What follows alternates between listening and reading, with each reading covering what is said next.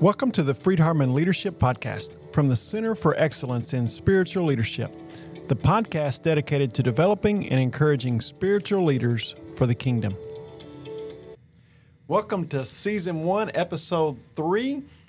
I am your host, Josh Ketchum, coming to you from Freed-Hardeman University, and today I have our missionary in residence, Daniel Gaines, with us. Welcome, Daniel. Thank you. It's a pleasure to be here.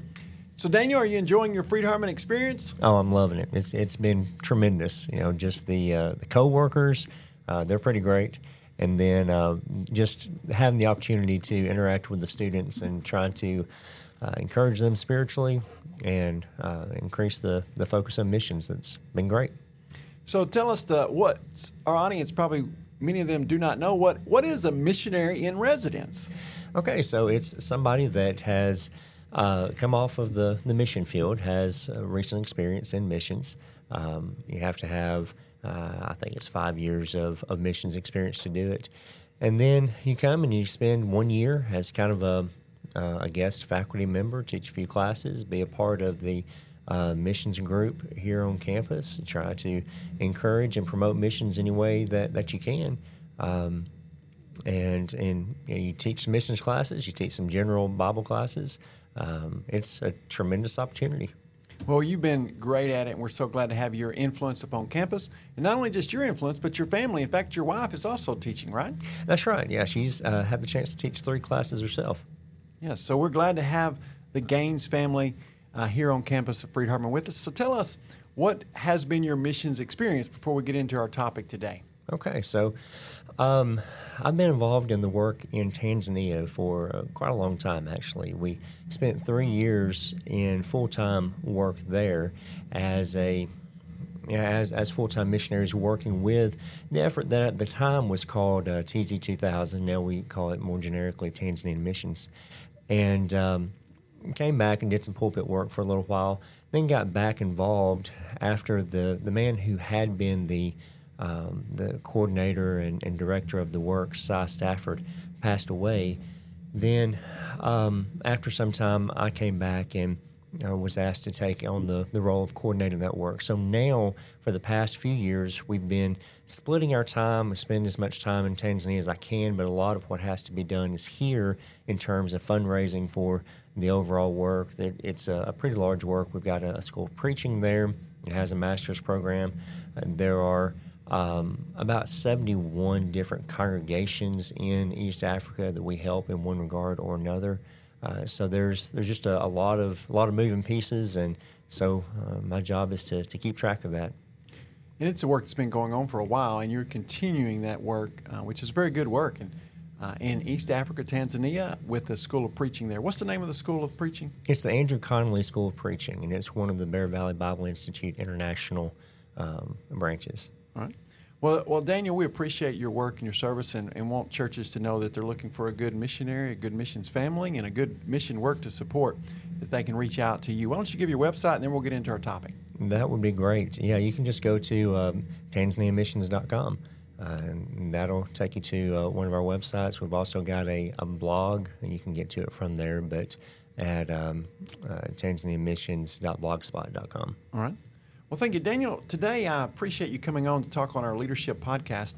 And the topic that I ask you to consider is what missionaries wish church leaders knew. And so I'm thinking we'll think first about the different kind of categories of church leaders, what you wish elders knew, what you wish deacons knew, what you wish the, the local minister knew. Um, and so we're trying to help the, the local church leadership have a better understanding of missions because in so many contexts, it's often perceived that when, when it comes to missions is that they're just always wanting money and they're always having needs. And certainly we understand and respect those needs, but, but what, what would you want them to know beyond that, and well, including that? Yeah, uh, so much of it is about raising those funds to be able to do the work that, that you want to do. Um, but the number one thing that I wish church leaders knew from the perspective of missionaries is the missionaries want you to care about the work. Um, they the, the, missionary does a lot of sacrificing for the work. They are really heavily personally invested in the work. It's very important to them. Anybody that gets into mission work has done so because they identified a need that they believe to be a, a significant need, and so they're going to uh, change their life in order to go and pursue helping that need. Um, and a lot of times, churches are only loosely actually interested in, in what's going on. Uh, so it means a lot when, when you come and visit with a congregation that is a supporter of yours, that's been a part of the work, if they actually have some familiarity with the work. You know, they've been reading the reports. They and with a especially the overseeing congregation. You know, sometimes some people use the, the term uh, sponsoring a congregation. I tend to prefer overseeing because sponsoring can be like anybody that gives money feels like a sponsor. But there's one congregation usually that is really taking uh, oversight of the work, they're really taking ownership. Especially that congregation, they should send people to that mission field, you know, whatever it is. They need to send leadership people to the mission field. There needs to be elders, at a minimum, a missions deacon, uh, the preacher, somebody, several people go and, and be a part of it because that is going to one that creates accountability, um, and I would be a little suspicious of any missionary that did not want people to come and visit their work. Most of them, I think, do want people to come and visit. Go and see it. You're going to create accountability. You're going to encourage the uh, the missionary, let him know that he's seen, he's not isolated. We care about what's going on there. We care enough to come and and visit, and that also helps to create ownership for that congregation in the work that they're investing in. They're going to understand it better. They're going to get a better idea as to other ways that they can uh, help with with that work. Um, and I, it's just so important. And, and just as being a good steward on behalf of the congregation, to actually go and, and visit it and see what's going on, I can't stress how important that is. Yeah, I think sometimes churches may feel that that they're being intrusive mm-hmm. or that they don't trust the missionary by saying, "Hey, we want to come visit," or you know, just picking a date and saying, "We're going to come visit um, this summer. We're coming." And they, they may feel like that's a little intrusive or offensive to the missionary. But what you're saying is it's not at all offensive. Mm-hmm. If, if they have a heart uh, that's right, and that's not offensive. That's something that they're welcoming, they're wanting, and they will really receive that as love rather than offensive. Yes, that's right. And like anything, some of it depends on the attitude with which you portray it. You know, if mm. you could present that to the missionary in a way like we're coming to check up on you yeah. because we don't trust you, and, and that might be offensive. But as far as as coming to visit, to see the work, to see what's going on, you portray that as, as interest, and that's going to be well received um, by most missionaries. And like I said, if if a missionary pushed back on that and didn't want you to visit, uh, I might have a little bit of skepticism towards what is going on there and with that missionary. Yes. So, so a couple things here that you've noted so far is is first of all show care. Mm-hmm. Show care to that missionary. No, be informed about what their mission is. You know, so you know, don't say so. You know, what's it like in Brazil if they're a missionary to Africa? Right. You know, be informed about what they're talking about. So, let's let's talk about that a little bit, Daniel. So, in your experience towards your family, what are some ways that have tangibly showed your family they care about you? So, what what could congregations do for their missionaries to say, "Hey, we love you, we care. Uh, you're not just a hired hand, but you're one of ours, and we love you." Well, there are. Um there are things you can do like sending care packages, sending things like that, finding out from the missionary what what things are difficult to get in the country where you're at that you miss from home. We had several people that were really great about sending things, and it was it was a, just a huge morale boost to the whole family when they would open those care packages and they get those goodies from home. Um, and do do communicate about that and ask. Make sure you're sending things that uh, are difficult for them to to get that would be valued because there's definitely some expense in, in sending that. And sometimes there are some things you need to do to um, help that get through whatever types of uh, customs there might be uh, more more smoothly. Um, another thing is just trying to uh, include them in you know holidays, big events back home, things like that. If you're sending, uh, thinking about the kids particularly, sending things to the kids to let them know that they're being thought of by their home congregation uh, back home. You know, even you know Christmas cards were a big deal to us. They actually were not expensive to send Christmas cards to Tanzania, but we had friends that, that would send them, and, and it would be great reminders of of home. Um, something else that really helps is to support proactively. Now, what I mean by that is a lot of times churches, when they're thinking about missions, wait to be asked. They assume the missionary is going to come and, and tell them what they need. They're going to tell them um, that they need more of something or, whatever. They're going to ask. And so they're very responsive in what's going on. Uh, when was the last time you, church leader listening to this, when was the last time you went to a missionary that you're heavily invested in and asked them, do you have enough? Do you need more next year? We're reevaluating the budget. Can we? Could you use more next year? Um, you know, we hear so many times churches are struggling with their their budgets, um, and one of the first things that's easy to cut is mission work because it's it's kind of out of sight. It, it's over there it's easier to cut that than it is stuff that is, is right there at home. And this past year, I had um, a church reach out to me, and the letter started out. You know, we've been reevaluating our budget for next year, and so just you know, reading that, my, my heart began to sink a little bit because because you get these, uh, the, you're, you're you're expecting we're going to have to cut back, but they said we've re- reevaluated our budget for next year, and we want to let you know that we're going to be increasing our monthly support X amount. And that was the first time I'd ever had anybody increase without being asked. Yeah. They just said, you know, we understand expenses are, are rising. You can probably use this. And honestly, my eyes teared up. It was it was really touching to me to know that they were not thinking about how little they could do, but they believed in what was being done enough to where they were looking to invest more in it. Does that make sense? Yes. And that really makes you feel valued and makes the work makes you you feel like your work is is valued. Yeah, I can see that very much. I think so many times congregations and, and church leaders think, all right, we've got extra, our budget is increasing, so let's think what else can we do? Yeah. And certainly there's value in that. But what we're saying is maybe you need to look back and say, we've been given $300 a month, something to this work for the last 10 years. When you think about what $300 was worth when we started 10 years ago and what $300 is worth now, 10 years later. Yeah. And maybe we need to go back and, and invest in that work that we've put so much in and increase that. And what encouragement that's going to be to the missionary and what help that's going to be. I, I think there's often a philosophy, and I'm not saying that there's not some truth to this, but there's just this philosophy that, well, the missionary can get support from all these churches. Mm-hmm. And he, if he needs more money, he just goes and asks. But, you know, from a missionary perspective, uh, how does that hit you?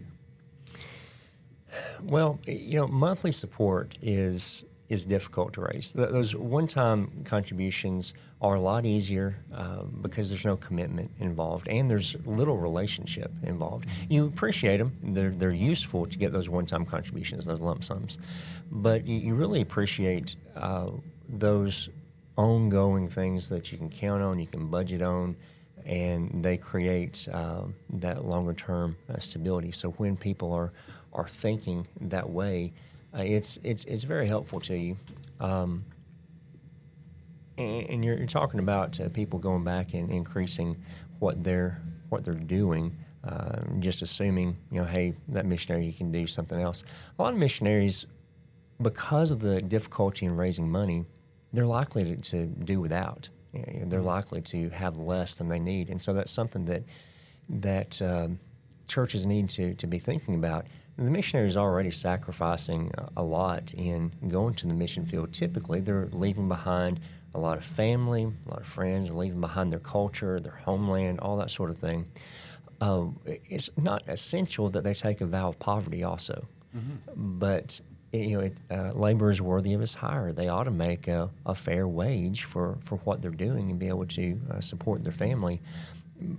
Do they have uh, do they have insurance? Do they have uh, retirement planning? Do they have other benefits that, that you would uh, think about? And A lot of times they don't because they're having to raise that money and they have to go they have to go begging every time they see that they need a, a little bit more. And so, you know, you give your, your local minister a cost of living adjustment every year. You should. I hope church leaders are, are considering those types of things and on a regular basis increasing their, their local ministers' pay. Nobody's doing that for the missionary, uh, typically. Well, I don't want to speak for everybody. Nobody did that for us. uh, so if, if we decided we need a cost of living adjustment, then we have to go back out. And then you're trying to present congregations with the idea of, hey, you know, come on and support the work because we need a raise. And that's that can be a hard sell. Yeah. Well, and and also that's taken away from the work. Exactly. So if they're if they're you know they're contributing this much to the work, when they could contribute more and provide that help instead of you having to go out and raise it, then more work gets done. And so I think that I think the congregations need to consider and re-examine and look at. And I know there's all different philosophies, and certainly none of them are. Uh, the gospel allows us freedom in choosing how we support missions. Mm-hmm. But we often have this shotgun philosophy of we're just going to spread out our missions a, lo- a little in a lot of different pots. And I, and I think there's often value, and you, can, you feel free to disagree or to comment on this I think there's often value in church leaders having more in fewer pots, fewer workers, I should say, instead of pots. In other words, instead of supporting, you know, 10 missionaries at $100 a piece, let's support five missionaries at you know two hundred dollars a piece in a, in a, uh, per month. You know, in mm-hmm. other words, then we can be more involved in those works, and maybe even less than that. Maybe even two or three missionaries is always support at a much higher level. We can be we can know them, we can care for them, we can visit them, we can oversee them, we can then uh, give them raises, and we, we, we take on that missionary just like we do local. Is that a philosophical change that you're seeing in congregations, or is that is still kind of the uh, shotgun approach still what most congregations are doing? And what's your thoughts on that? I, I think that is absolutely the way I would go if I were in local church leadership.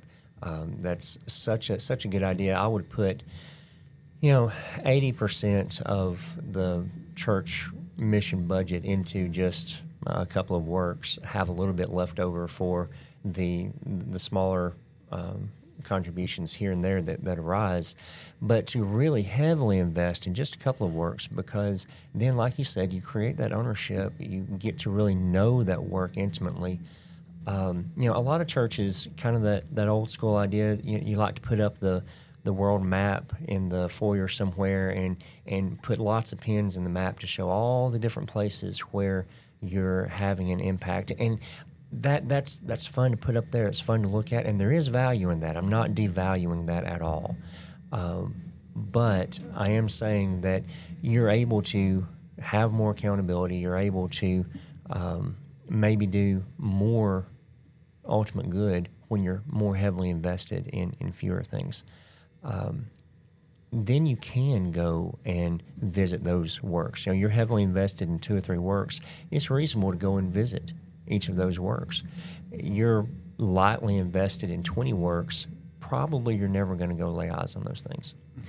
Um, and as we've talked about, so much of, of this is creating um, creating relationship with the, the the work and relationships with the missionary and that's a much more positive thing um, for both what you get out of it as as an overseeing congregation, as a sponsoring congregation, as you, what you're getting for your money in return.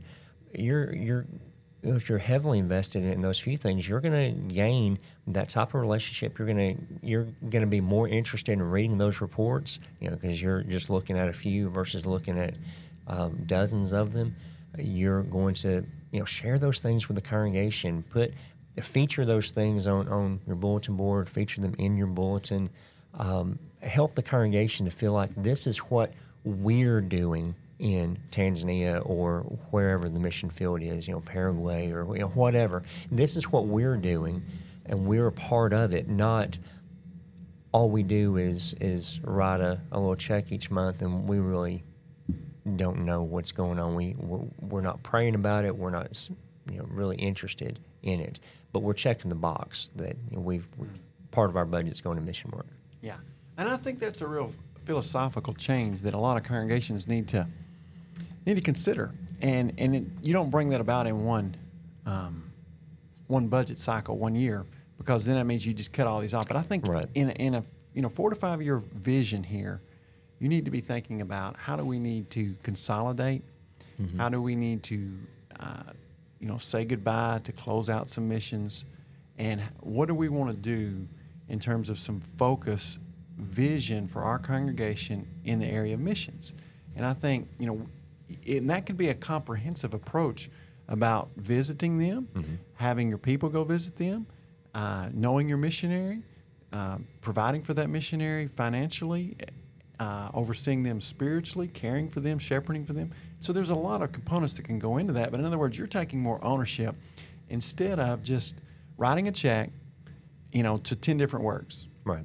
and spreading that out so so while it's almost like we ha- take a a stock approach. You know, well, I'm just going to buy uh, 10 or 15 different stocks or 10 or 15 different mutual funds is, is how you know financial planner talks about you want to divide out your mutual funds for your retirement. You know don't put it all in one basket. And i think we often take that approach to missions but the problem is, we're, de- we're dealing with people here. And this isn't just about money. And so i think we need to think about our f- philosophy in doing that. And i appreciate your thoughts on it. And you brought up a, a topic there in, in your comments about how to phase out a work, and I think that's worth considering as well. Uh, please, church leader, don't ever just drop a work cold turkey without warning, and preferably more than just uh, a month or two's warning. You know, let them know several months out that this is what, or if you're if, if you're thinking about phasing down into this type of approach, you could even let a work know we're going to be phasing you down a couple of years ahead of time, and we're going to be cutting down hundred dollars this year, hundred dollars, you know, whatever, so that they can plan to replace those funds so they have time to try to raise money because it, it takes time to raise money and it's difficult to raise those those monthly funds so uh, don't put those other those works in a in a bind by just suddenly dropping them be transparent. Yeah. In other words, you can start out that from the beginning. You know, we, we have a five year agreement, we have a six year agreement, whatever that is, that we're going to support you at X amount of dollars for five years. And and then, it, you know, when you hit year four there, you need to make sure you're com- having a conversation with your missionary. And we talked about this. And, and hopefully, even it's not a cold turkey drop. Even at that, if, you, if it's been a good five years, you need to phase that out. But I think what you're what you're suggesting is very valid and good of, of decreasing those funds over time. If you do want to consolidate into you know several, a couple focused missions that you're really involved in, then you need to uh, phase out those works over time and give plenty plenty of opportunity for them to raise those supports. So de- decreasing them incrementally, I think is important. Uh, because you want that missionary to be valued as a soul. You care about him. And and he's he's sacrificing.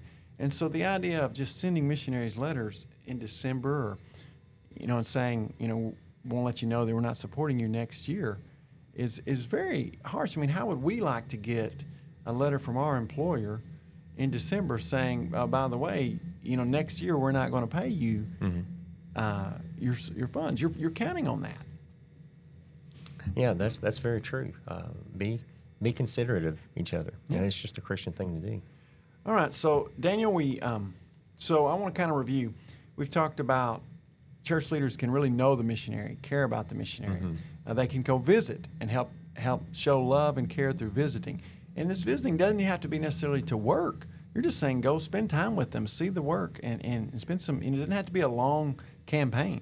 Just go be with them, um, know about the work, uh, take ownership in it, uh, take ownership in in the mission work, uh, to treat them fair financially, and to consider raises, consider challenges they have when the dollar changes, the value, uh, consider you know increasing that, uh, consider giving special gifts uh, financially and other type ways. You missing mentioned Christmas cards. As we kind of close out, what what else would you say of, of what you wish church leaders knew uh, for missionaries? Um, you can also consider how their life and culture is is changing where they're working. What I mean by that is uh, their life moves at a different pace in much of the rest of the world than, than it does here. And so, as you think about your expectations of the missionary, uh, understand as much as you can the culture that, that they're living in. Um, and things may not happen as quickly and as immediately everywhere as you expect things to happen right here. And just thinking in terms of even uh, responding to uh, emails and that kind of thing. Here, really, if somebody hasn't responded to your email within an hour, you're, you're a little, you know, what, are they doing? What's going on? You've been on Freed Hardeman's campus now, Daniel. We, we, this place runs on email, right? Yes, that's right. it, does, it does. It's like you send out an email, you expect it back quickly. Quickly, yes. We, we promise our students within 24 hours, but they really expect it soon. They'll send you an email five minutes before class wanting to know something. Yeah, that, that's very true. Um, but if you're talking about a huge time difference, somebody's across the globe from you, um, they you know it may be nighttime there. Their schedule may be very different. Their internet accessibility, you know, sometimes our internet would go off for days at a time. Our power would go off for days at a time. Uh, so you just have to be understanding of, of those types of delays that happen and kind of just understand that they're not in America and there are some things that, that are different. But communicate. Don't make assumptions. Communicate, listen, and, like with any relationship, communication is key, right? And I would say that would be true when they're coming to give reports and they're coming uh, to visit on furlough to make that stay as comfortable as possible for yeah. them and you know show that care provide things for them try to provide a hotel room provide a, place for them to stay that accommodates their whole family, and and be very uh, clear in your communication about you know when they're coming, when they're leaving, things like that. And so I think that can be very helpful. Just communicate. Right, and there are. Uh, I have had the opportunity to visit with a, a lot of, of congregations, and some of the congregations, uh, when you come and, and present, will kind of help with your expenses. They'll they'll give you a little something for um, for filling the pulpit that Sunday They'll kind of help with the hotel or whatever. And there are some that don't at all. They just consider that a part of, of what you're doing, you know, fundraising, or maybe you know, we have, have given money to you over the, the year, so this is, is what you're doing uh, for us. Um, but if you don't pay for those things, then that's probably going to be coming out of their, their work fund. So that's just cutting into the the the work that is is being done. Um, so yeah, I look to, to take care of them. Look to create relationships. You yeah. Know, spend that, that time with them, getting to know them, uh, getting to know who they are, valuing them as, as a person, and valuing and finding that, that balance. I really felt like our overseeing congregation really did care about us, and they, they were invested in our family as people. I honestly didn't feel like they cared that much about the work. Mm-hmm. But I've known other missionaries that had just the opposite experience. They their overseers were really concerned about the uh, the mission point, didn't care as much about the missionary family, and so I don't know. You don't want to err to, to either side. Yeah, find that balance. Mm-hmm. And it, you know, your, your thoughts there made me think of something else. Is be careful as a church leader as comparing one work to another. Yeah. You know, we we can tend to say, well, this work had 50 baptisms this year, and this work, they only had two. Well, what you were saying is you got to think about the culture. Mm-hmm. You got to think about where the stage of the work is. Uh, you mentioned that your work is involved with 71 congregations. Right. And so, what stage of work is that in? Is it there? Obviously, you're still doing some church planting, but you're going to have a lot of baptisms across 71 churches. Yeah. But you also, so that's going to be very different than a missionary who's going to plant one congregation in Brazil versus what you're doing in Africa. Right. Or someone who's going to a difficult field like Scotland or England or something, uh, much more challenged there in terms of receptivity. So, so don't compare uh, in a harsh way. Understand the culture, understand the mission field, and then try to encourage that missionary in that work. Um, Daniel, you, have shared some good things with us. We appreciate our listeners uh, listening to the podcast. Uh, Daniel, I want to ask, do you have any closing thoughts that you'd like to share as we kind of bring this topic to a close? Well, I just I appreciate you bringing a focus, uh, a spotlight to missions. I think that missions is one of the most important things that a congregation can do, and a lot of times it winds up being kind of put on the, the back burner. Um, you know, even when you go to a lot of uh, brotherhood uh, special events where they do have missions things. It's kind, it's almost like the the mission stuff is kind of in the back room. There's not really spotlighted very much. It's um, there's not as much interest in that as there is uh, other things. But missions are, are of vital, vital importance for the, the future of, of the church. And we're talking about world evangelism, and it can't be done to the exclusion of the local work. The local work has to happen or else that church is going to become too weak to support world evangelism. But also, um, you can't completely focus on the local work and not have a kingdom mindset and think, well, as long as the local church is doing okay, the rest of the world is kind of everybody else's problem. It, they go hand in hand in, in, in balance. Yeah, we're both teaching Acts now, and you know, when you come to Acts 13, uh, Paul and Barnabas there were sent out on the first missionary journey, and one of the things they'd spent um, you know, a significant amount of months and time there with the church at Antioch, where the disciples were first called Christians. Mm-hmm. And one of the things I always say to my class, uh, along this concept, is, do you think they wanted to keep Paul as the preacher at Antioch? I mean, think about it. I mean, mm-hmm. Paul was an incredible preacher, right. and Barnabas was an inc- incredible involvement, you know, education associate minister, uh, encourager. And you, you, those are the best, right? Right. And we tend to think, let's keep our best in our local congregations. You know what they did? They said, let's send our best out on the mission field.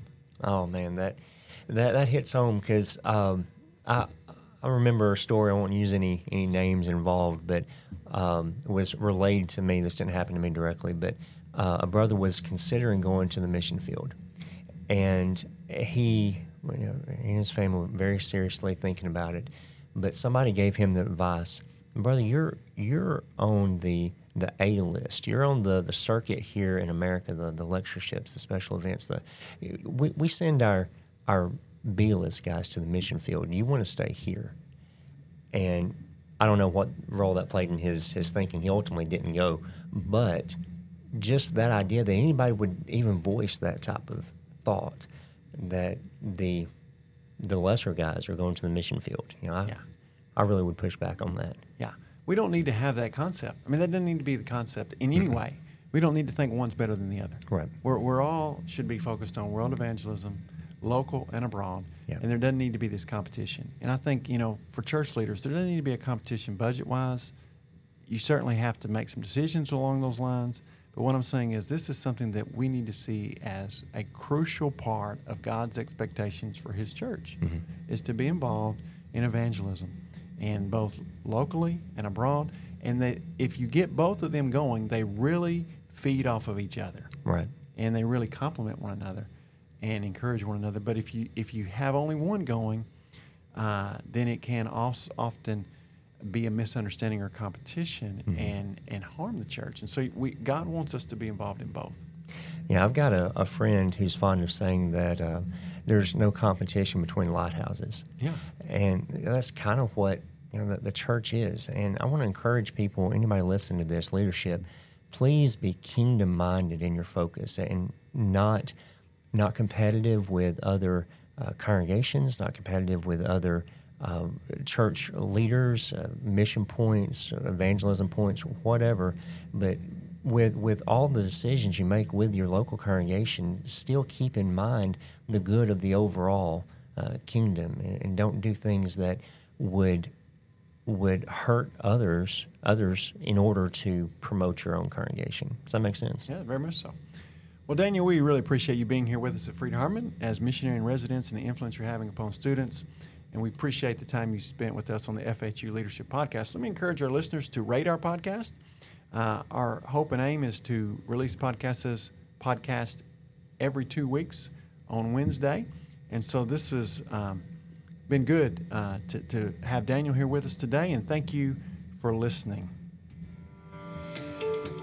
Thank you for listening to this episode of the Freed Hardeman Leadership Podcast.